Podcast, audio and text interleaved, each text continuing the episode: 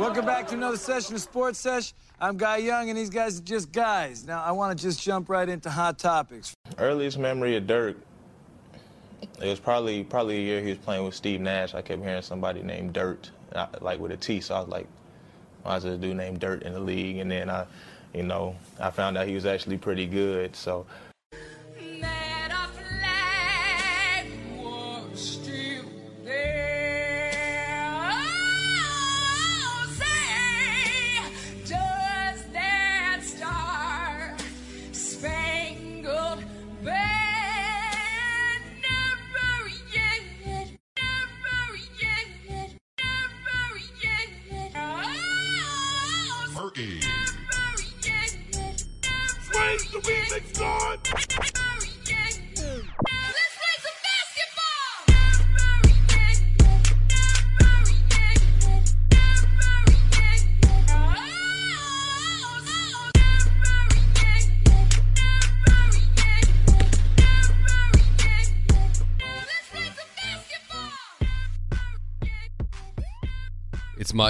it's Jake, it's the four pointer, and boy, do we have a lot to talk about today. Woo! If you're looking for uh, some possession by possession breakdowns of the Cavaliers game, you're probably not going to get it. Or uh, just working through the road trip, the ups and downs. I'm not really going to, I ain't got time for that today. I'm sorry. Uh, because the, the future of the Dallas Mavericks franchise took a drastic turn upwards towards the sky on uh what was it Thursday? Thursday afternoon about 3:30 3ish 2:30 here. Yeah. I only know that because it was our final segment and Oh, I only yeah. know that because it was about two and a half hours after uh, I first saw the reports from Woj about Mm-hmm. uh, KP's meeting with the Knicks brass yeah. Which uh, it's it's funny how those things like get out and what timeline they actually hit the airwaves on because people will go oh he asked for a trade 1 hour ago and you traded him within the hour and it's like nah, that's not really how that works at all yeah Um, this had clearly been brewing to the point where, um, that was probably the what step like four of, hey, step one, I I don't want to be here. Okay, well, step two, we got a new coach, we got uh, some young guys. You still don't want to be here. Okay, step three, yeah, we were only won ten games this year, and then there's probably the fourth meeting where it's like, no, I wasn't kidding. Those three other times, like I'm too good to be here. And uh, so yeah, Kristaps Porzingis is a Dallas Maverick now. Um, don't know if he'll play the rest of the season at all. That's getting some very weird answers along those lines uh, as we try and dig deeper. But this is a big, messy, uh, nasty, franchise-altering trade, both directions. I feel. Um, so let's get into it. Let's break down all of it. Uh, see how long uh, or how far through it we can get in about an hour's worth of time. And uh, I guess first off, man, this is exactly the kind of thing I wanted to happen. Once you once you get Luka in the fold, and I, I don't know if I said this on here or on uh, ceiling is the roof. Whenever me and Bobby kind of do our hold our hand up to the thermometer thing that we do every about once a month, but now that you have Luka, every year that you're not making the playoffs is a wasted year to me. And so your timeline has shifted drastically. And I've heard people on both sides of this trade go, well, they gave up too much. Well, they, you know, they got away with the steals, highway robbery.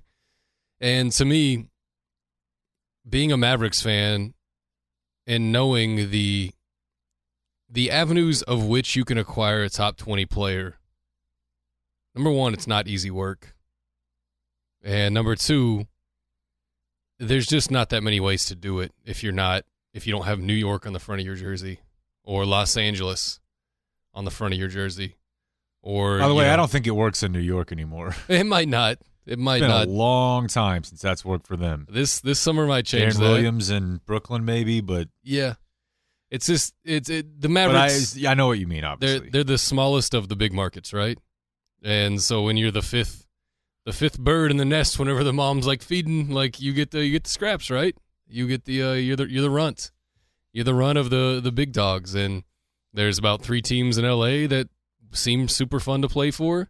So what I'm trying to say is free agency hasn't been super kind to us. We've won more than um I might have anticipated coming out of 2011.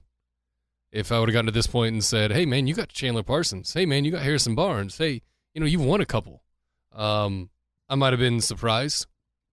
But that's a long way of saying that there just aren't that many ways in this league to add to your roster without long term, very severe consequences a top 20 player. And I feel like we just did that. Yeah, I would have been interested to see how it would have worked without making a trade because I just I don't think the sample size is large enough. Everyone wants to say, "Oh, a big big time free agent never comes to Dallas." I mean, Mike Rhyner says it, you know, spanning back 30 years. Yeah. And even then, you're only really talking about like 8 or 9 cases. Mm-hmm. You know, it's not like you have 10 guys you're trying to sign every year that are big enough to where you can, you know, really fully pursue all of them. I mean, obviously there's no evidence that uh, to support my case, but they really only tried like four or five times to quote sign a big name free agent uh, during Dirk's career because Dirk was making a lot of money, Yeah. and by the time that um, you know they were where they had money to do it, he I the reality is is he was obviously viewed as not that appealing of a player to team up with at that point. Whether we agree with that or not, I mean, I would think most of those guys would probably like that decision back Yeah. whether it's D12 or uh, or Melo, Chris Paul. yeah, I mean a lot of those guys. I really do think if they would have had to do it over again, that Chris Paul and Dwight Howard would have loved to have found a way to get here when Dirk was 32, 33. But for whatever reason, that's obviously not what they wanted to do. But I don't think that necessarily means that Dallas would have never had a chance. And I think that to prove that, I would have. This is obviously fine, but I would have liked to have seen what it would have looked like if they just went out into free agency with Luka Yeah. because as I've written in a bunch of different articles and we've mentioned on here, uh, I really just I don't think there's a player in the league that you can look at and say he's going to elevate the play and the production of those around him more than Luka over the next 10 years. Mm-hmm. So I think they probably could have taken their money back, uh, you know, out onto the market this offseason and had at least a better chance than they ever had whenever they had a 33 year old big who was clearly on the back nine. Um, but it doesn't matter now, and I I don't think that's totally unrelated because I don't think they make the trade for a guy unless they think that that guy is interested in staying here for the exact same reasons that I think they would have had success in free agency. And the other side of the coin, right? They're not getting positive feedback from this free agency class, maybe. Yeah, maybe, maybe everyone's going to coasts, you know, like or staying. yeah, or just know- staying where they are. I mean, they're good teams. They're players on good teams that Right. have no reason to necessarily leave. This guess- is certainly a more certain path, even though you're giving up a lot more than you would in free agency. oh right, It's more certain because they're in house. You have bird rights.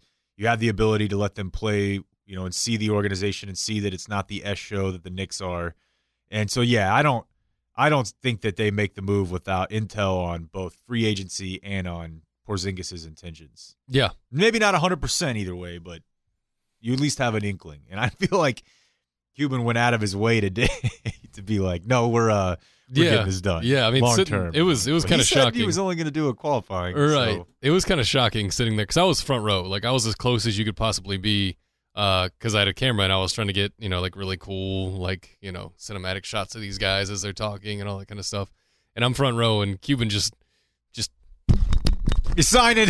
Signing my He's signing. You want to sign right here? and I was like whoa. I was like all right, bro. Uh, no pressure, I guess. Um, okay, so let's talk about what they got. I guess um, the psychology of the deal is what it is. I think we just gave you kind of what I was what I was trying to build towards was uh, so- so I heard uh, Nate Duncan's podcast, right? Big fan of Nate Duncan, big fan of Danny Leroux. Um, if you have an appetite for more just in general league coverage podcasts, could not recommend Dunked On NBA podcast enough. Uh, really smart guys, um, know what they're talking about, know the numbers, literally like make their own cap sheets uh, to keep themselves honest and things like that. Uh, just fantastic work they do. One one day they'll be they'll, those two dudes will be like the next Hollinger, right? Media dudes that get hired by teams. Um, and I heard them. I was listening to their podcast. They put out the first one, right? Because they were recording when this happened, and they like kind of posted immediately. Um, and their reaction was Mavs gave up too much. It's Dennis Smith Jr., it's it's Wesley Matthews, it's DeAndre Jordan, and it's two first round picks, which I'm assuming are 2021 and 2023, with some kind of protection on one of them, is what I've heard. I still haven't gotten the finite, Right. granular specifics on what the trade protect or the pick protection is, but that's what I've heard. Um, and they basically were of the mind that we gave up too much to get Kristaps Porzingis, uh, Tim Hardaway Jr., Courtney Lee, um, and Trey Burke. And Trey Burke's very important in this. Like I know people don't think about Trey Burke in that fashion um, because I don't know. He seems like a, a post hype kind of sleeper type dude.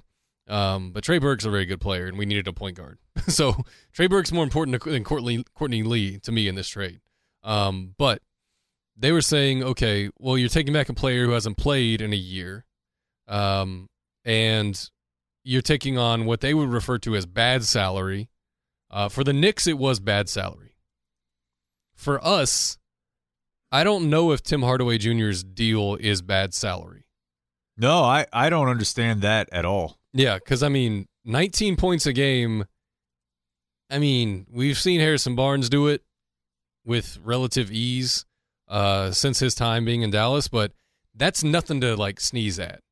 And being as good of a pull up three point shooter as he's been this season, and your average starter in the league makes 16, and your average starter in the league does not score 19 points a game.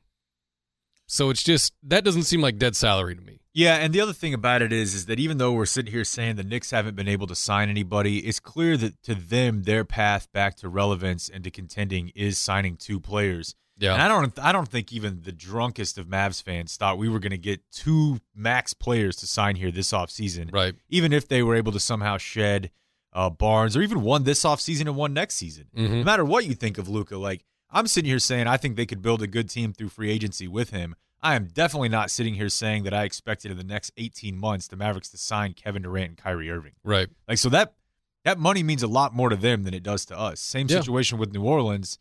You know, their idea of shedding salary is not as important to them as it might be to other people because they don't have any chance of going out and signing. You know, they have to get Kuzma, Ingram, and Ball Yeah. because they're not going to go out and sign somebody if they're able. You know, because the idea was, oh, maybe you can get back Jrue Holiday if they don't want his money. Why wouldn't they just keep Jrue Holiday? Right. Like they don't have any good players, and they're not about to go sign max guys. So money is not the same to everybody. Yeah.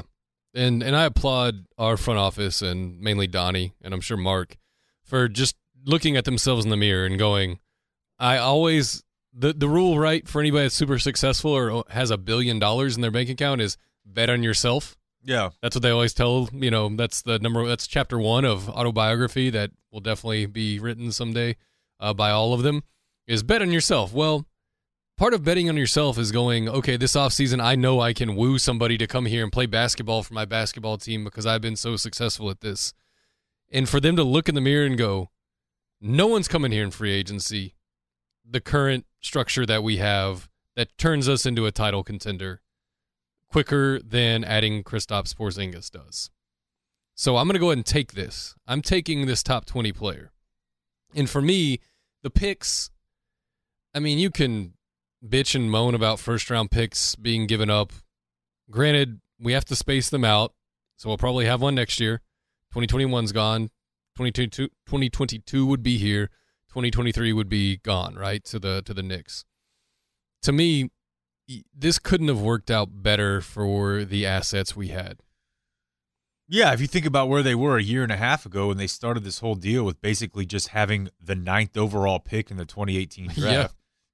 and then you know obviously retaining their future picks, but the, if you're making this trade, it's obviously because you think that your picks uh, for the duration, which is you know basically four and a half years, none of them will be in the top half of the draft. Right.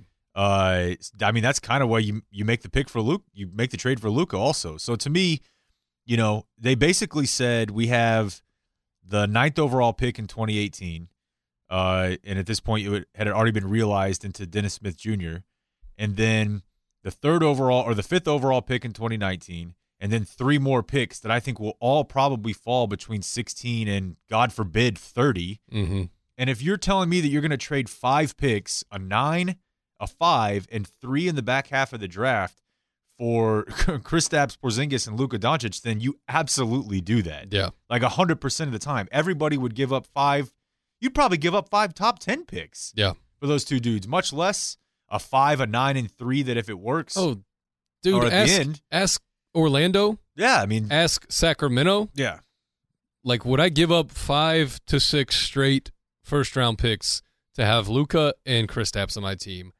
Abso-freaking-lutely. Because the only way that you're really, if you think about it, the only way you're going to get value back is if you hit on like 80% of that. So Yeah. you get a superstar at five, you get a borderline superstar at nine, and then like you're going to have to get maybe another borderline superstar at 17 or 18 to make that value all worth it. Mm-hmm. And, And so, yeah, you know, it's obviously facilitated by the fact that you're also giving up DeAndre and uh and West, but I mean that doesn't matter in this deal at all. No, that's that's irrelevant. I mean, Wes, thank you, thank you for your minutes, thank you for your games, thank you for what you've done here. Like that doesn't figure into the math of the deal at all. though. zero, zero. I, I don't I don't like to make players into like numbers completely because that that gets uncomfortable when I have to like talk to these dudes on a every other day basis. Well, whenever they have three months left with That's a what- certain yeah, team, and yeah. that team that you just traded him to is already trying to move him to another team, yeah, and not because they're bad, but just because it would work better for everybody, Yeah. you don't have to feel all that bad about it. Yeah, and DeAndre, that was the the shortest era of mass basketball.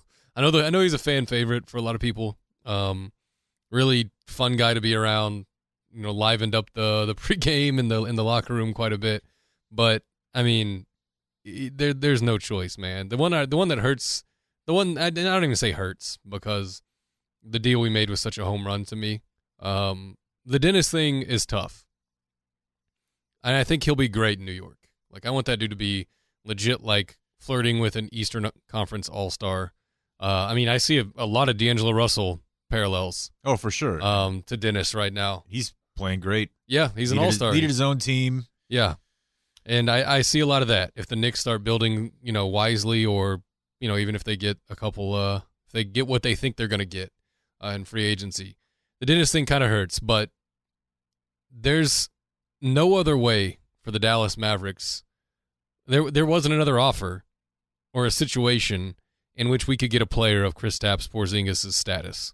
And not only that, it's almost like you can't say this without it being an indictment of Dennis, but obviously the value of Porzingis is higher because he plays a different position. Like whenever people Mhm. would ask me, "Oh, so you think Luka and uh, DSJ can work together? Would you trade DSJ for like Mo Bamba?" I'm like, you know, I probably would, and it's not because this can't work. It's just that that would work easier. Yeah, You know, it's not. It doesn't mean it definitely couldn't have worked, but I'm not a dummy. I can also tell you that I'd rather have uh, one guard and one center right. then I would even rather have hell. I'd probably rather have Kristaps and Luka than I'd rather have Klay Thompson and Luka. And I don't think Klay Thompson needs the ball. I Right. think he'd be a perfect fit next to him. But I'd still rather have a big and a guard than two guards well, and with the lineup or a like guard, that, guard and a wing. Yeah. Yeah, and with a lineup like that where you can literally, I mean, it's going to be difficult. uh, Not difficult. It, putting together a starting lineup that makes the most sense to you is a little bit of a quagmire right now. Um, even game one next year, if you play Porzingis at five and Luka at whatever you want to call Luka, because Porzingis basically plays a four offensively. I think Maxi can handle that fine, man. Yeah, no, I I'm- personally, I don't know where the conversation on him is, if this changes it at all, but I think especially if if you're not having to, if you don't end up giving the full offer this off season, I think that Maxi fits very Oh, well yeah. next to Porzingis because Yes. they can both basically flip both ends of the floor at five and four. Mhm. You know, you're technically, I guess, kind of playing Maxi at the four, but he's protecting the rim a lot of the time. right. I mean, he plays three offensively a lot of the time. That's true, especially when they're just spotting him in the corner with certain lineups. But But it's it's hard to, it's hard to like put a traditional like whenever people ask for okay what's your one through five it's hard to like uh start listing people by attributes and how they relate to each position in your in your mind of how they've you know played out in the the however many hundred years not hundred years sixty years of NBA basketball prior to this. And it's just like it doesn't make sense because we can play positionless basketball basically in four of the positions. And with Luka being able to play point offensively or whatever you want to call wing, um, defend the three, Porzingis protecting the rim, playing the five, four offensively, shooting the three. Like you can fit. It wouldn't surprise me if they signed anybody yeah, this offseason. yeah, it will Literally be- any position.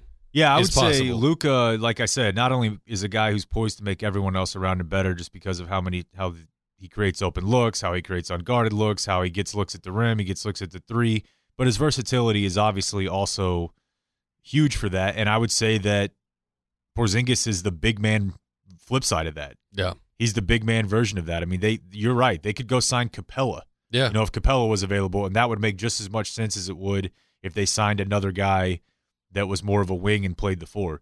It'll be interesting to see too um, that they have to make. They might have to make some of these decisions this offseason, and Barnes is almost certainly still going to be here. And I think this might actually end up helping him. Oh, yeah. um, at least in the sh- in the short term. But he's it's very unlikely that he's going to be here in like three years, right? I mean, I personally, I don't. You don't have to say it, but I mean, it depends on what he wants money wise. But it would almost be. I'm so rabid right now that I would almost rather see him opt out, take a lesser deal this offseason, and then see what the next version of another wing they can bring in this offseason is. The way it is, they kind of have to wait a year to figure out what that third piece is going to be. Probably. I mean, who knows? Yeah, and it's whenever you're starting to piece together a lineup, you're not even looking for like entire players as defined by positions. You're looking at just specific traits, It's right? skills, yeah. It's like I wouldn't think it's crazy if Dwight Powell started with Porzingis and Luka No. because Dwight Powell has been awesome with Luka on the court. Like those two, instant offense. Like that's athleticism. There was a oop the other night that Cleveland game that was Yes. And when that's the one thing. So you start working through how these these two man units affect five man units in your head, right? And okay, if Porzingis is gonna float to the three point line most of the time and drag the other big out, then it might help to have a super athletic four out there, right? That can dive. That just that's all this guy wants to do. Well, we got one of those already. Yeah. We got that guy. So that wouldn't surprise me that much if Dwight Powell was um, your starting four next to Porzingis and Luke, and it wouldn't surprise me either if Maxi's out there. I think it kind of depends on matchup almost. And if you want to, if you want Powell to be that parlor trick that you roll out seven minutes into the first quarter, and you just go out there and okay, well they're playing a slow lineup against us, so let's throw Dwight Powell at the four and have Porzingis drag the other big out to the three point line and just carve him up. Have shooters, have Hardaway Jr. and another shooter, if it's Barnes or whatever it is, stand along the three point line. Yeah, you're gonna die. You're gonna get drug out to the deep end and like suffocated with that lineup. It also helps to probably mention that even though uh, Porzingis is only 23 now, Mm-hmm. the reality is that even healthy big man, uh, big man, not they don't play as much as he was playing before consistently. Like so, it it would certainly help to still have both Maxi and Dwight. I think for the next few years Mm-hmm. because I don't really want uh, Porzingis playing 34 minutes a night. Yeah, I think you want it closer to 30. probably. And I think even if you look at the big men who play the most right now, even that don't have bodies like he has, um, which you know, you have to consider the fact that he has been injury prone. he has for sure. I Um, mean, but 10 like 10 Jokic plays 31 4. Right, And I think that's a that's you know good target. that's about what you want. I don't and his yeah. Well, you, you said he was just over 34 the last couple years. Uh, no, missed ten games his first year. What seventeen or sixteen his second season, and then uh, obviously last year he played forty eight before the ACL tear. But So, 32 injury 4. So I don't know. I would just like to sit right at about 30 minutes just so you don't push it. Yeah, And you can definitely feel a lot more comfortable doing that if you have a couple of other uh, Well, bigs the- who have those sort of traits that can do whatever. Like Well, and the- Nurkic plays 37 4, for example. Guys like, right. The the trick is to 27 4, excuse me. Yeah, twenty-seven four for Nurkic. The the trick is to have enough depth at that position where you don't have to play him like thirty-four minutes in consecutive nights, right? Yeah. Like if you had a, a back-to-back like this weekend, if it's Sunday, Monday, like pick your game. You want him to play his thirty-three minutes. The other one is 28, 29. and you can definitely do that with how, with how deep we are now. With with Maxi, with Dwight Powell, with you know if you want Salah to come in there and mix things up for five minutes, I think that's that's the thing that I think trainers and head coaches think about, right? Because that's how you get injured. Like you can watch most Achilles tears or you know major lower uh lower extremity injuries. If you just look at a, a line graph and you see how many minutes this guy has been playing and it's kind of ramping up ramping up like Boogie's AC or Achilles tear was it was after a overtime game and it was like the 35th minute of a game. It was you sh- you should have seen it coming. If you're the Mavericks, he doesn't play those minutes because Casey Smith knows this. And he probably comes over there and he's like, "Hey, get this dude out." But that's also, you know, the player kind of dictating his minutes probably in certain situations, etc. But um that's what coaches and and trainers think about whenever they think about big dudes and minutes restrictions and how to use them on back to backs and things like that. But um, The Mavericks are really good at that, by the way. they are they're they're one of the cutting edge teams in that regard. And sometimes you know, Rick won't have great uh, explanations for why a lineup was out there or why something was out there. Um, a lot of times it's just the science says don't do it. Yeah. or this guy needs to sit. Or you know whatever it is. So um i guess let's talk about what we got specifically. Um oh to wrap up my point earlier i guess. Uh so a lot of people are saying they overpaid according to okay the two first round picks the dennis smith jr which is a you know top 10 pick um the salary going out is whatever it is i think everybody kind of understands how that works it's it's it's coming from a place of people that aren't that familiar with the Mavericks. I don't feel they're familiar with our our our games that we play, the 82 games, but they aren't familiar with us living through these off seasons and going. There's no other way for us to add a talent like this. So, listening to Dunked On and then jumping over and listening to Sam Vecenie's podcast. Um, I think it's called the Game Game Theory podcast. It was so starkly different because Dunked On was like, man, they overpaid for this. They're really gonna be hating that Hardaway contract, and the two first is gonna haunt them. And then I, I literally flip over to Sam Vecenie and listen to him, and it happens live on his podcast, and he is like, "Oh my god, what a freaking steal!" I'm like, how did two people that are so smart think so differently about this deal? And I think, and I figured out what it is. Dunked On has this blind spot for dudes that miss entire seasons. Like they did this with Kawhi last year whenever he started si- like sitting, they were like, "Who's going to trade anything for Kawhi?" And I'm like, "Me, Yeah. I'll trade whatever you want, Bo. Let's, Yeah. let's go. Let's go." There's a difference between looking at the way that Rajon Rondo's body is starting to break down and saying, "Ah, look, this guy's missing a lot of games. I'm not sure if he what if he's what he used to be." And looking at guys who are 23, 24, 25, 26 and the way their injuries have gone.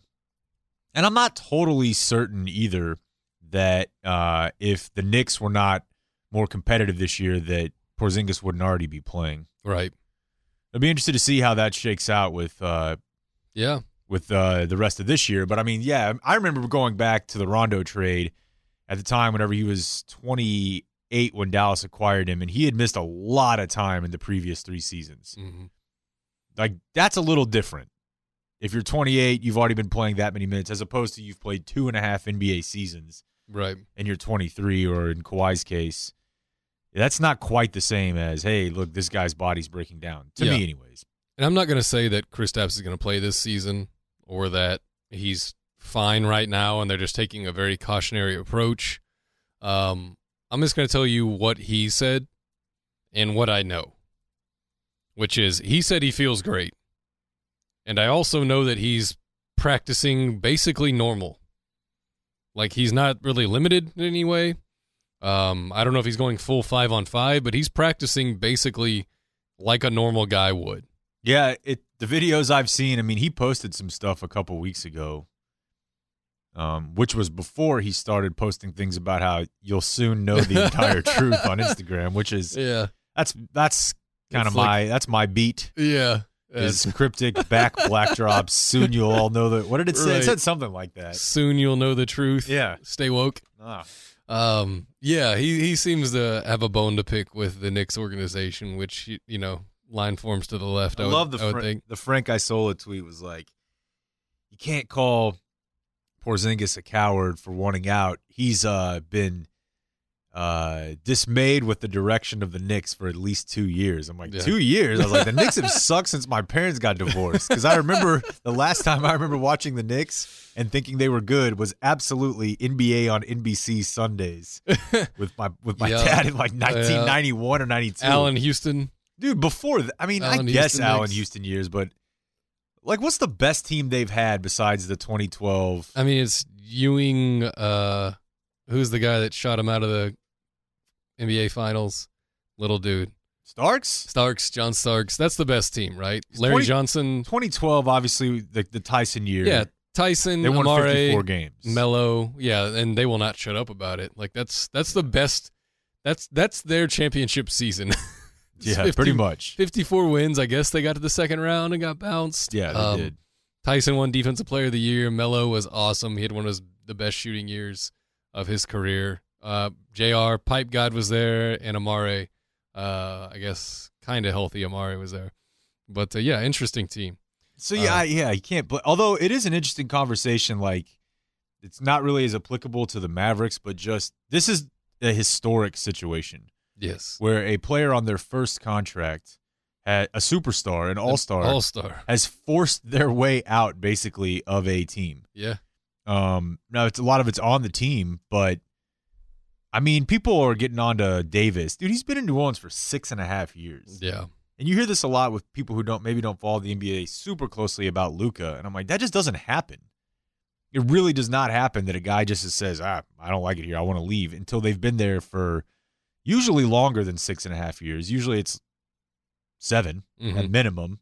yeah. And I still think, I mean, I don't know. I guess this trade could happen during our show, but I wouldn't be surprised if they have to wait till the offseason to move Oh, yeah, Davis. they- that could easily happen. For the health of their Seven franchise, years. they should. For the health of their their future and their franchise, they should wait until the offseason to move him. And find out who has the picks. Yes. Who's got the picks? What does Boston Basically, want get to do me in this? Zion or we're not doing this. Yeah, that's that's a pretty simple phone call to make. Um, once you figure out if the Knicks have you know the first overall pick, which they would right now because they have the worst record in basketball. Um, but anyway, so Porzingis, um, he was when he came out right. Okay, so he could have gone third. I think that was the Okafor. That was the 76ers. Don't remind me, bro. so he goes he goes fourth, it right? all goes back to that. There, if you just go through the drafts that the 76ers had opportunities to nail, yeah, and like they've obviously got a couple dudes who are going to be elite yeah. and- or already are, but man, they had a couple of swings and misses that just Okafor, could have turned this Nerlens, entire thing around. Fultz, getting almost nothing during those guys' Sixers careers. Pretty fantastic management, if you ask me. But Dude, if uh, they had Porzingis, Embiid, and Jayson Tatum, oh, woo, my God, and they would still have Simmons. they'd still have Simmons. Yeah, that's the thing. That's the thing about having all those picks. I guess is you can you can whiff on That hurts, almost man. half of them or more than half of them. But uh, anyway, so Porzingis goes fourth, right, back in that draft, and super interesting guy. You hear him, you know, he's seven three. He's from Latvia. The thing I remember hearing, and this is probably, what is this? This is 2014, 15, uh, 15 draft, I guess, which is probably when my obsession with kind of like draft scouting and what people thought about it began because we really weren't right. in that universe for a super long time. Um, and we started getting back into it because we weren't winning as many games and the draft became more important. We actually had our first round picks for a while there. But uh, the thing I remember everyone that I gave a crap about their opinion saying about Porzingis was okay, the size is super intriguing, right? The the shot blocking is there as you would expect for a guy at seven three with whatever wingspan he has. Um, intelligent guy, plays with swag. You know, he's got the Euro macho man type uh, edge to him. He had cornrows once. he had cornrows as a young tot. The thing I remember everyone saying is he can shoot the piss out of the basketball. And that's that might have been the first time I heard somebody say that. And I think it was Mike Schmitz um, from then Draft Express. He was like, watching this guy in an open gym, he just shoots the piss out of the basketball. and I'm like, okay. I've never, he, I'd never heard Schmitz like use that kind of terminology about a player. And I was like, okay, I'm intrigued. And come to find out, yeah, he can. Um, at seven three, he's got an unblockable shot, right? Because the release point is so high. Um, he is standing next to him today and talking to him and his brother for a second, who is his agent, by the way, uh, whose name is Janis. Um, Spelled, J. yeah. Y- Janis. See, I sometimes wonder too, like with Kawhi, I wonder if having a, a uncle or brother, I wonder if he had a regular agency if this goes down. No, and that's I don't. We talked about this. Me and you. was, I've, you know, on Friday, I thought maybe, but I've talked about this with Bobby a handful of times. Right? Is you find you look at these like like we did whenever we traded for Nerlens. Right? You look at situations and you find okay, here are five situations of guys that are going to get moved that I think have value. Okay, which one makes the most sense? Which one makes sense on the cap sheet? Which one can he actually trade for? make the numbers match. And Porzingis was one of the options that we were looking Yeah. at this offseason. And I, because he was reaching for his end of his uh, rookie contract, he was going to be restricted. Does New York want to lock him up long term? Does he want to be in New York long term? Oh, his brother's his agent. so he there's no playing nice, right? Like his it's not like he's with a giant, you know, uh Rich Paul agency CAA or whatever. Yeah, or Klutch. yeah, there's no one his brother doesn't owe anything to the Knicks. Right. So if he gets to his restricted free agency and the Knicks don't want to, you know, give him the number they want, what's keeping him from going, okay, I'm either taking the qualifying offer or you move me? So that made a lot of sense. And I thought that was going to happen this this summer. I thought, okay, keep an eye on this. Um, obviously the Mavs have a lot of cap space, uh, a little bit less now, but just keep an eye on the trajectory of our franchise has tra- has changed drastically. This guy probably wants out. He probably has some level of relationship with Luka. I know he has a relationship with Dirk, and his his brother's his agent, and he doesn't owe anything to anybody. Yep. He's not beholden to you know uh, a a front desk somewhere. Um, so Which the Knicks are not used to. right, right. And I, I thought this was going to happen this offseason. I thought these discussions were going to happen, uh, you know, June. I will give you credit for before the season. St- uh, it was about a month in saying that you wanted to offer the max to him this offseason. Yeah, absolutely, absolutely. I remember you saying that. for sure. Like that, that was that was always Plan A for me. Like of the realistic things I thought we could do, we could get done with the the assets we had and the money we could uh, give to people. Long term, Porzingis was what's he? If nothing, if nothing, absolutely just rattles your cage in terms of a trade, or you know, none of this free agency stuff is looking like it's going to go your way. If nothing can beat Porzingis, I'm not doing it. Yeah. Um, and that's a pretty high bar for me, honestly. I think the dude's like probably a, whenever healthy, whenever going right, top twenty player in the in the league to me. Um, and maybe the maybe the most unique skill set, and that's saying that's saying right there with Giannis. That's saying right there with Ben Simmons. That's saying right there with all these dudes that have size and can do freaky things. Um, right there with Luka now. Um, so I've thought about this pretty in depth. Uh, coming into the season and keeping an eye on it long term. So I'm super familiar with the dude and what his situation is, what his money situation is, what his restricted situation is, his brother being his agent, his history with Luka and Dirk, and how it all just made a lot of sense in the long term. So what what the player himself, what what he brings on the court, I guess the quickest way I can wrap it up is or put him in a uh, you know, a very quotable little blurb is he was the best rim protector in basketball last year by percentage, by defensive field goal percentage, and he was the second best catch and shoot player in basketball. That doesn't make any sense. That doesn't happen. That just simply does not happen in the history of the NBA. I went and looked at our shot quality statistics. Mm-hmm.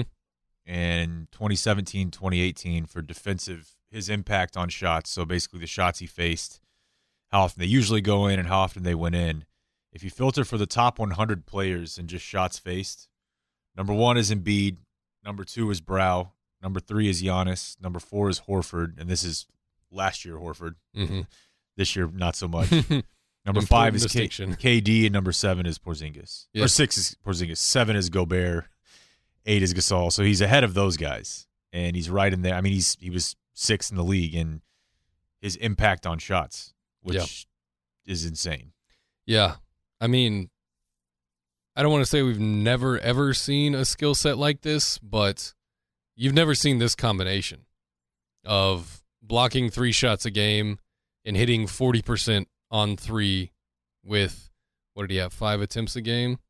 4.8 attempts a game. It doesn't it doesn't happen.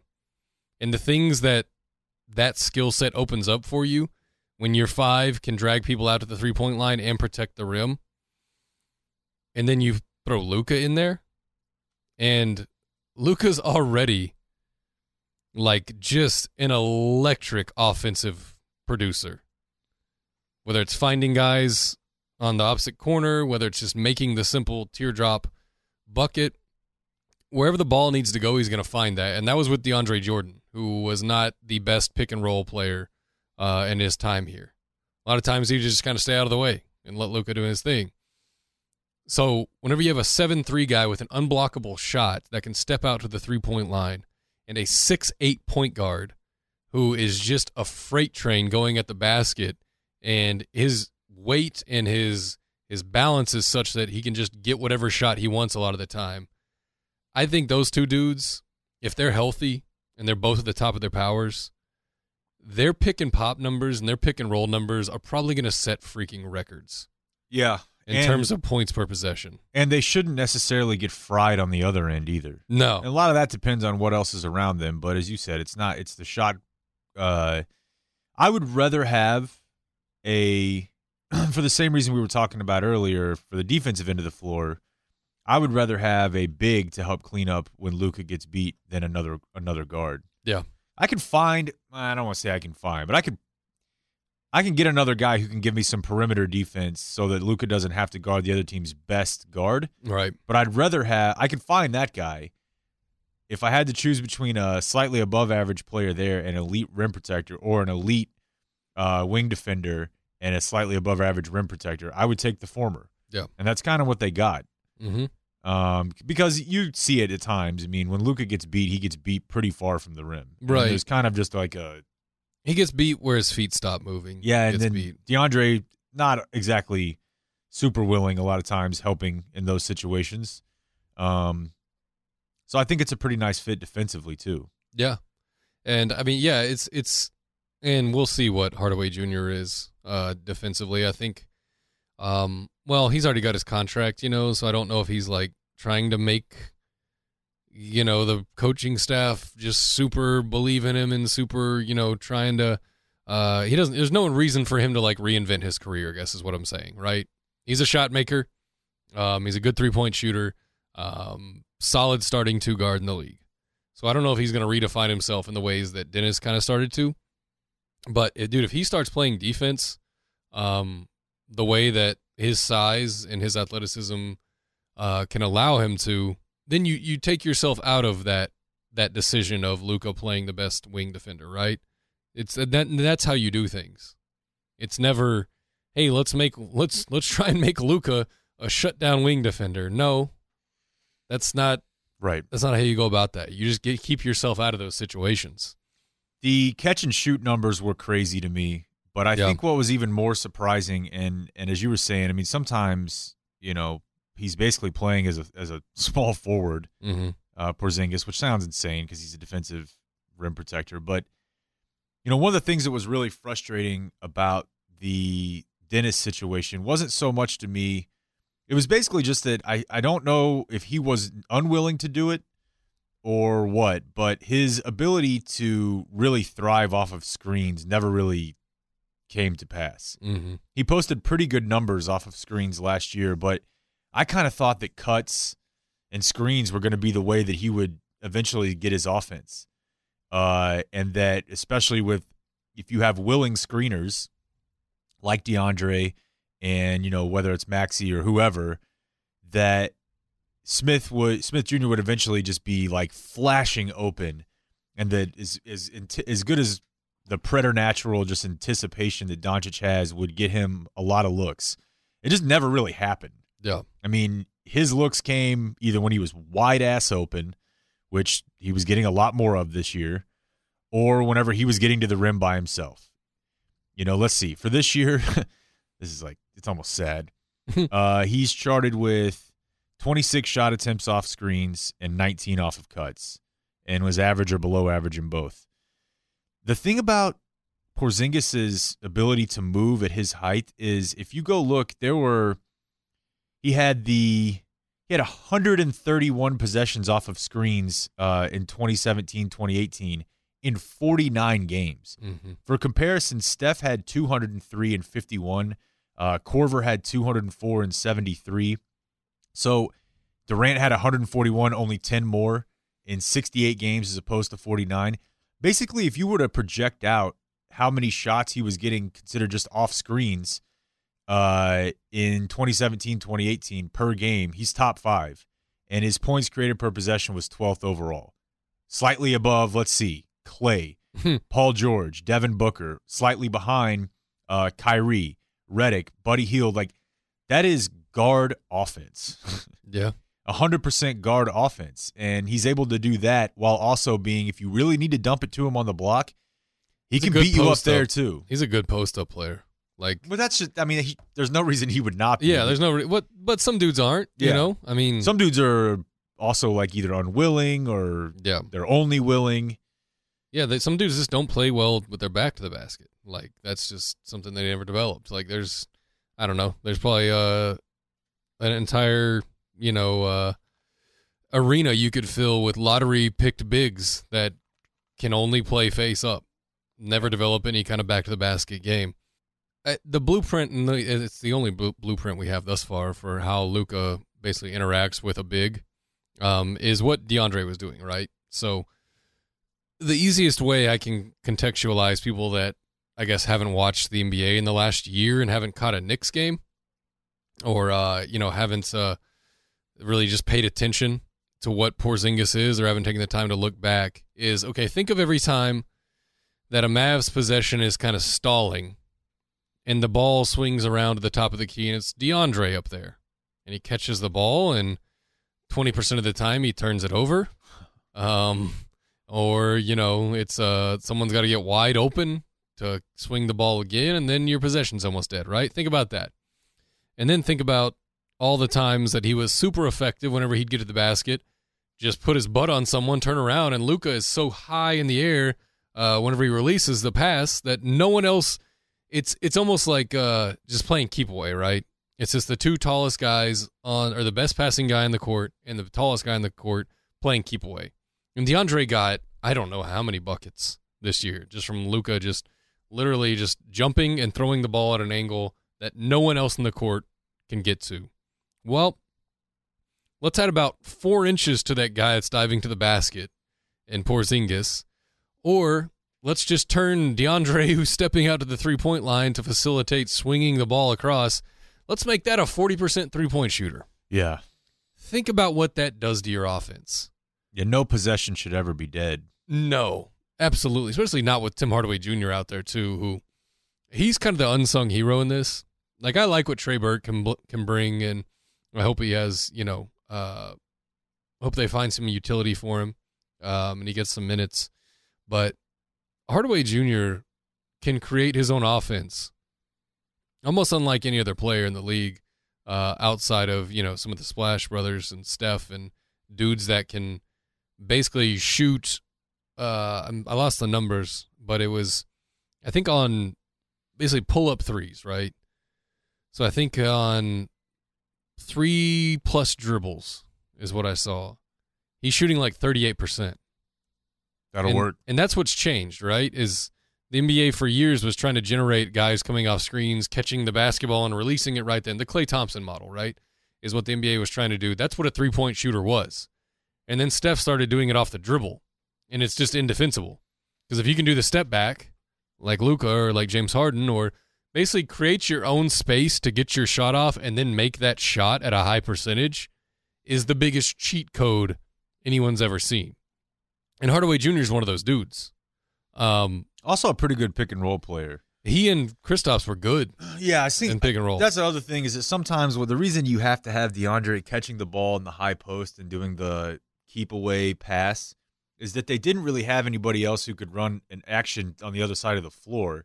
Whereas if you have Luka and Hardaway Jr. next to one another, at least you know, I guess it'll remains to be seen what it looks like next year with Porzingis, but at least in the short term, your ability to re-screen or set something up on the weak side should be way more effective because again, like I said, even when Dennis Smith Jr. was scoring, it was either because he had been left open and could attack the closeout, or he was just blowing past people. He still never really became an effective pick and roll player. hmm Like he may never be as good of an of a pick and roll player as Tim Hardaway Jr. is right now. Yeah, Pretty good. and and Hardaway gets the line too, Yeah, I mean, which is like people. A lot of people are making jokes like, "Are Hardaway Jr. and Harrison Barnes is going to Spider-Man meme each other the first time they meet, and I'm like, um, I mean, if you're looking at 19 points a game and a dude that signed a max contract, sure. If that's all you're looking at, which is very, uh, you know, surface level, um, kind of NBA fan. But to me, so here's the stat, right? Uh, Hardaway Jr. threes. Uh, honestly, catch and shoots, he hasn't been that good this this year. It's really weird. Um, so 4.3 catch and shoot attempts uh, from three, 32%. Not great. Um, off one dribble, he's taken one of those a game, 36%. Two dribbles, he takes one of those a game, 40%. Three to six dribbles, he's taken 1.2 of those a game, 43%. Like that's that's the reverse of what you usually see. Yeah. That's creating your own shot and then knocking down your own shot at 43%. Um, so I think he's a very good, very good compliment to these guys, and I think he's smart enough. Has the pedig- he's a pedigree guy, obviously, um, and has been in the league and played on bad enough teams to know that I'm just not gonna do me. Like I need to fit in here, figure out where my shots come from. There will be moments, um, in Mavericks games wherever it's like, okay, this is the Barnes four minutes, right? Well, we're gonna have that similar thing, but with Tim Hardaway Jr. It's probably gonna be Hardaway Jr. and Barnes, where it's like you guys create looks, and a lot of the times that's when Luka's not on the court, and the offense is kind of stagnated, and it's somebody just get cooking, somebody just heat it up. Well, we got another one of those guys, right?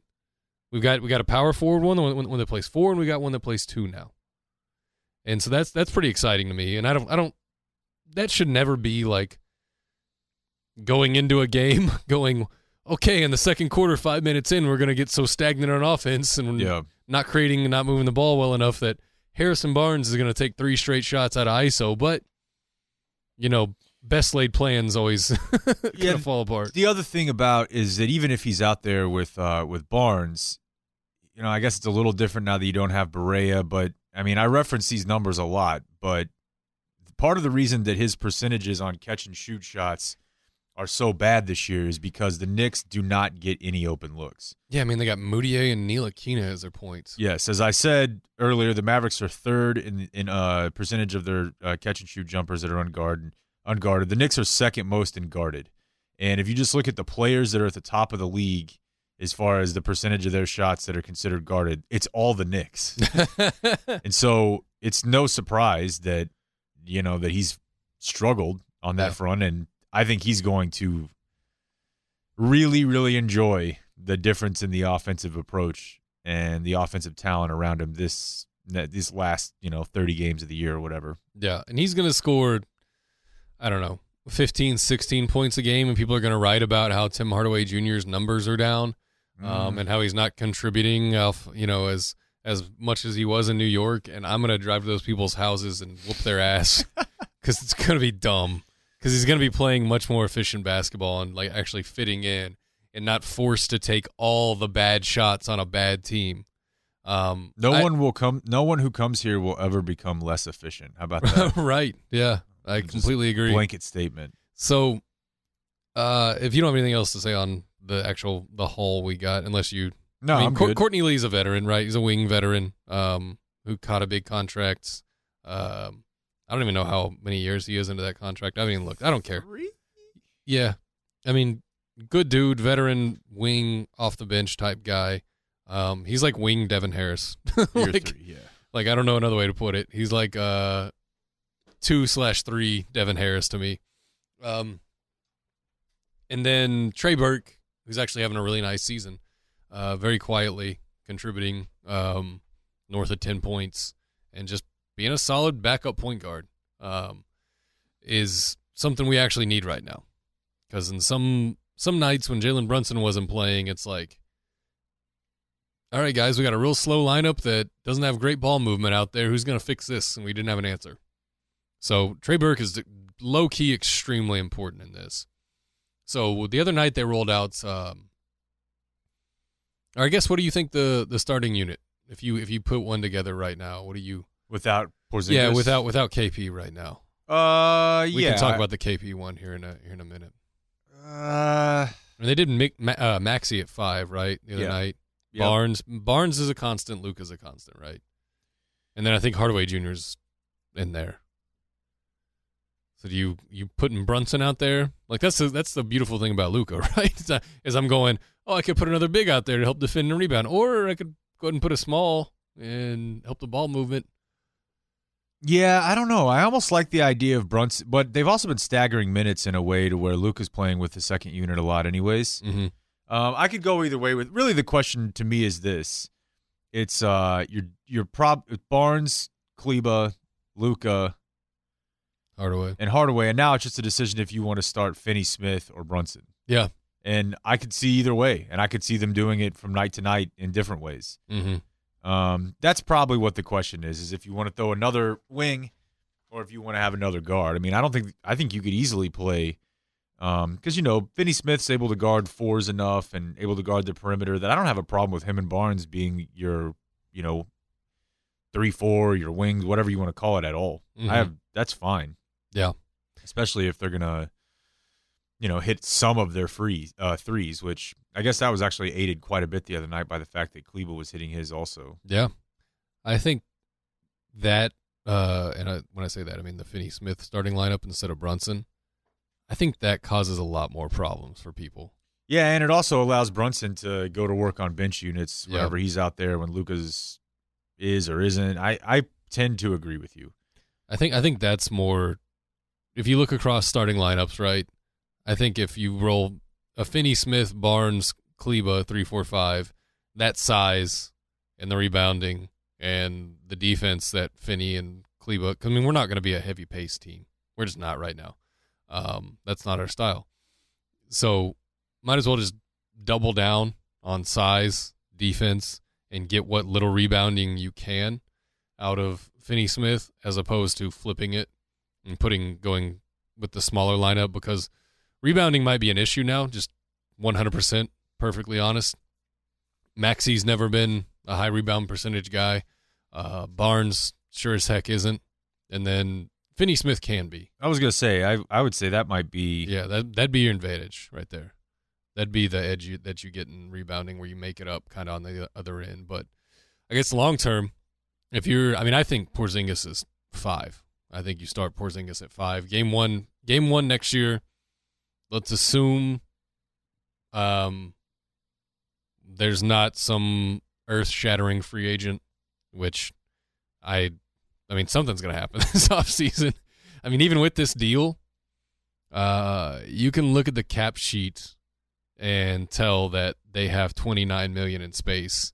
And this seems like a really, really stinking fun place to play right now, with a uh, about to be 20 year old point guard who's probably a top 12 player in the league in terms of moving forward, and then a 23 year old uh, unicorn uh, who I would consider a top 20 player in the league. So I'm gonna I'm gonna throw you the question as if no one's coming here, fully anticipating that the Mavericks' money this offseason is more valuable than it has ever been. Um, but what if game one next year? What do you think? Uh, I'm gonna assume. I'm gonna. I'm actually gonna say that it's not that different from what we were just saying, except that basically I have, uh, Porzingis, Kleber, Barnes, Hardaway Jr., and Luka. Yeah. I think that's probably your starting five, hmm and I think that probably means that you had to, that you paid Kleber. We'll see. I I think you could probably keep Finney Smith on a reasonable deal, and then you have Burke, Finney Smith, Brunson. You might even have uh, JJ back, although that gets a little crowded. Depends on what Devin Harris wants to do, hmm uh, and then Powell. And that's pretty good. Uh, there's I've seen worse. Now, the other thing that would allow you to do is it depends on what they end up doing with this Porzingis offer. Because if he signs a qualifying offer, they could sign another player or two this offseason and then go over using bird rights the next offseason for his long term deal. hmm That's why it would actually potentially benefit them if they don't get a long term deal done right now. Yeah, I mean it does absorb a ton of cap space, right? It does, Um, and he could go somewhere else if you right if things don't go right. perfectly. I I think I'd rather just get the long term deal done because um, one, the quicker you get a four or five year deal done, the better that year four and five looks like a discount. Um, whenever you get into it, whenever the cap keeps rising, um, like you know, like Wes's deal, right? This is the final year five, year four For you. of Wes's deal, and at the whenever it was signed, seventeen million sounded like a lot, and now average starter money is sixteen and a half probably. So the quicker you sign a deal, I'm always like sign the law if you if you valued somebody as worth keeping. If this is a guy you need to be here long term, the quicker you can sign a deal in terms of year, the quicker year four five looks like a bargain. right. So I'm I'm into that, and also, I would just like to just lock it in.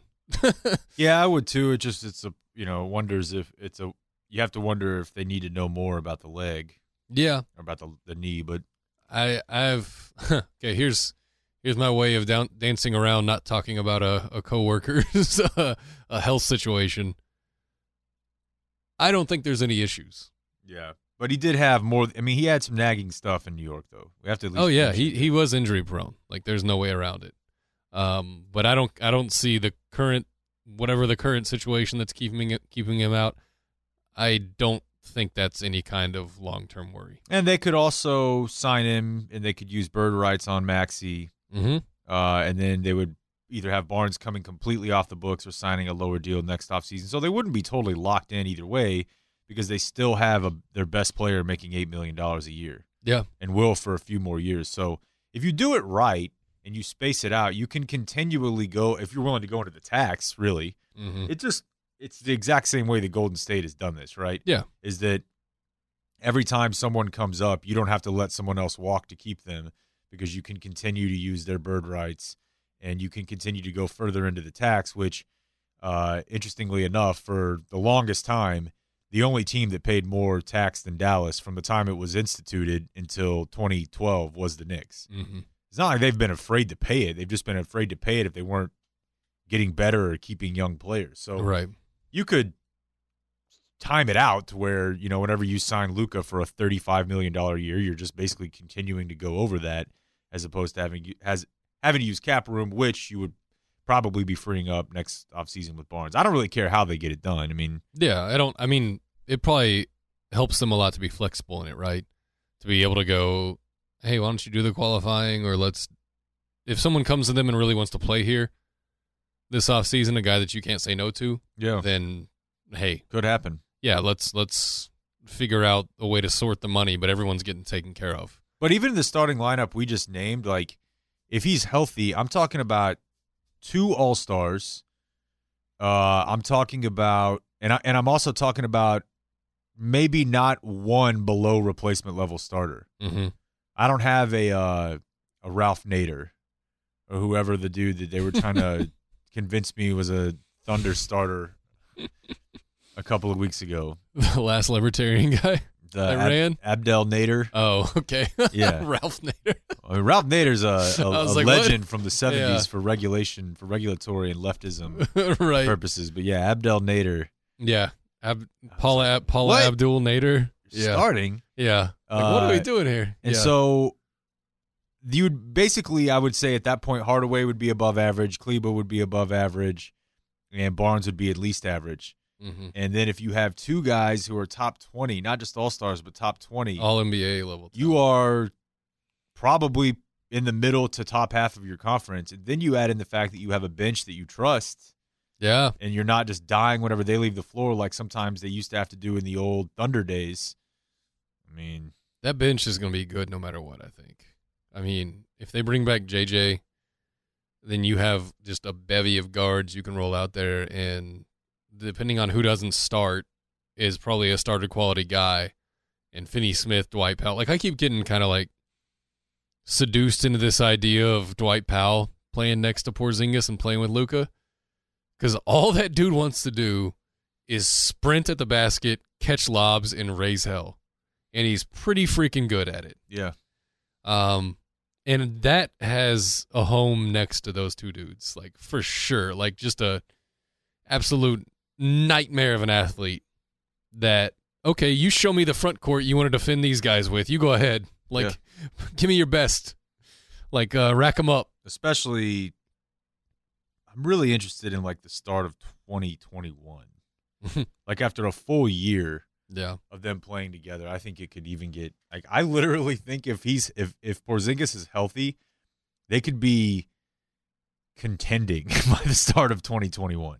And by that I just normally mean you're in the top 8 Yeah. in the league. You're like in the top half of your conference, especially if the Warriors eventually start to, you know, if they lose KD, if your guys get a little older, if you lose one of those guys because they're not getting the designated player.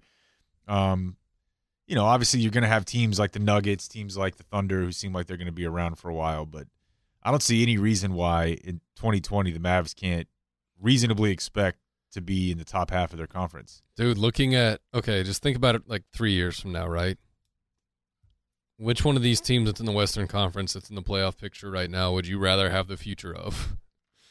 I mean, the Nuggets might be one. There's there's not one unless you consider someone signing with the, that team, which we've already Right. done. The Nuggets and maybe the Clippers, depending on if the Clippers are. I don't. I don't even think that. Yeah, but I'm more saying that it's the Clippers plus, you know, I mean, to me, it's Karl-Anthony Jazz. Towns or something. It's Jazz and Nuggets. Because Yeah, Donovan, Donovan Mitchell will be Donovan like Mitchell. 26, and Gobert will be like I don't know, probably around 27, 28 at that time. Three years from now, is Gobert like 25? He's got to be around there. Anyway, two players that are that stinking good, all NBA caliber on the same team in the Western Conference that aren't aged, right? I mean, if Don't- the Kings play out right, then yeah, that they could be interesting. Um, poor T Wolves. Um, the rest of them, dude, I don't want. Like, I'm just saying, the Nuggets are on that par, right? They're on the same level. Jazz probably on the same level, and Kings probably going forward are on a roundabout. I I'd take our core over the Kings now. I think we've drastically changed what the expectation is there, but there's not really another core that I'd rather have uh, in the West. nah, it's just three- a matter of in the East. You know, there's a couple teams there, but in any case, the Mavericks would be top five. yeah. I mean, that's back to 50 wins to me. Like Yep. that's that's where you're going with this move, and uh, I don't know. I've been working so much and just like producing stuff so much over the last like five days, um, and getting lost in the you know the work of it that I literally had to come in this morning and just go to Bobby's cubicle and just go. Kristaps Porzingis and happened, Luka Doncic happened fast. are on our team. And if everything plays right or if everyone, you know, uh, gets what their wish is, that's going to be for a really stinking long time. Yep, and then you can get uh, ring chasing vets. Right. And then everything gets easier. Fun, yeah. It's weird whenever you become like a top six team, how everything just gets easier. Yeah, and I saw Josh Bowe say this the other day, but the first time, uh, he was the first person I saw mention it, which was somebody was talking about how DeAndre is pretty good friends with Kevin Durant. Mm. So wow. remember whenever we had to worry about Anthony Morrow friends? being Yeah. friends with Dwight Howard, or Yeah, I do. uh, Yeah, I do. you uh, you had Boogie's Yes, brother. brother on the summer league Yeah. team. Yeah. Well, the Remember other that. version of that is I'm reasonably sure that I'm never going to have to sell myself or anyone else on Willie Cauley Stein. That's a big thing, man. I was like, man, again, I got to do this again. I like the guy, but I don't know if I. that's a huge part of it too. Is By the way, Nerlens is still balling, and I will refuse to let y'all tell me he's not. That's honestly what this means for the center position to me is so valuable because I'm looking at this free agent center class, right? I'm talking myself into guys, and then I'm also going, yeah, I just kind of want to cheat that position if that's all right. if I can get away with Maxi there starting, like, let's go. I don't really want to do this. I don't really want to do the $20 million center Yeah. if that's all right with everyone. Unless it's like the one or two, like three dudes. There are like three centers in the league where I'm like, yeah, I'd pay that guy what he's worth and have him on my team and I'd be fine with it. I mean, it's like Gobert. It's like, uh, it's Embiid. It's Jokic and it's Porzingis. Like that's the list. Those are the centers where I'm like, yes, pay him what he's worth, and I want him starting at center for me. Because these centers get maxed out because they're such unique athletes. There's only like 15 of them on planet Earth. Yeah. So you just automatically get max whenever you hit the end of your rookie deal, whether you're not not looking forward to that. yeah, whether you're worth it or not. Um, so yeah, this, and then you talk yourself into these centers, and all of them have these flaws, right? And it's none of them can protect the rim that well, and none of them can stretch the stretch the defense. Well, you got the best one. yep. you got the one. You got you know one of the best catch and shoot players in the NBA at seven foot three, and the best rim protector by percentage in the NBA last year. I I cannot freaking believe that at some point sooner rather than later, we're gonna get to see Kristaps Porzingis and Luka Doncic playing on the same basketball team. It's pretty wild. It's my head is gonna melt. My brain is gonna melt and probably just seep out my nose because I'll be so happy to see these dudes play together. I'm happy for you. It's awesome, man. You want to go watch the 2017 EuroBasket semifinals? Yeah, yeah, absolutely. I found it today. I actually were- watched quite a bit of it uh, when I was doing a, a Luka article before the year. Yeah, Dragic was unstoppable. But yeah, So was Luka, and so was Porzingis. and that's Quarterfinal, excuse me. the the other thing is I uh, I want to use this comparison before everybody or just before it becomes too cliche becomes just becomes hack is okay offensively Porzingis is young Dirk. Like there's no way around it.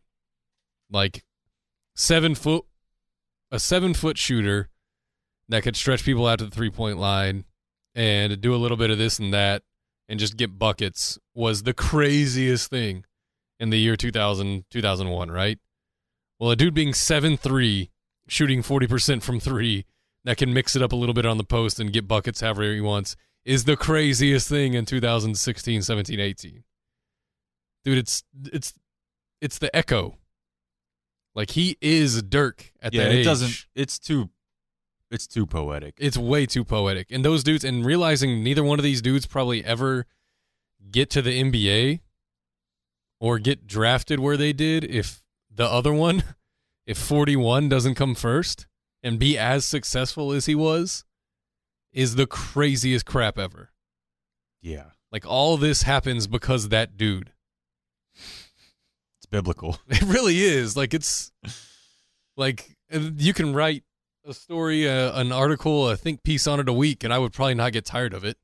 Like I know there's going to be 15 different Ringer articles that are the same exact story, just kind of titled a little different, and I'm just I'm to read them all. I mean, Dirk did it 20 years ago.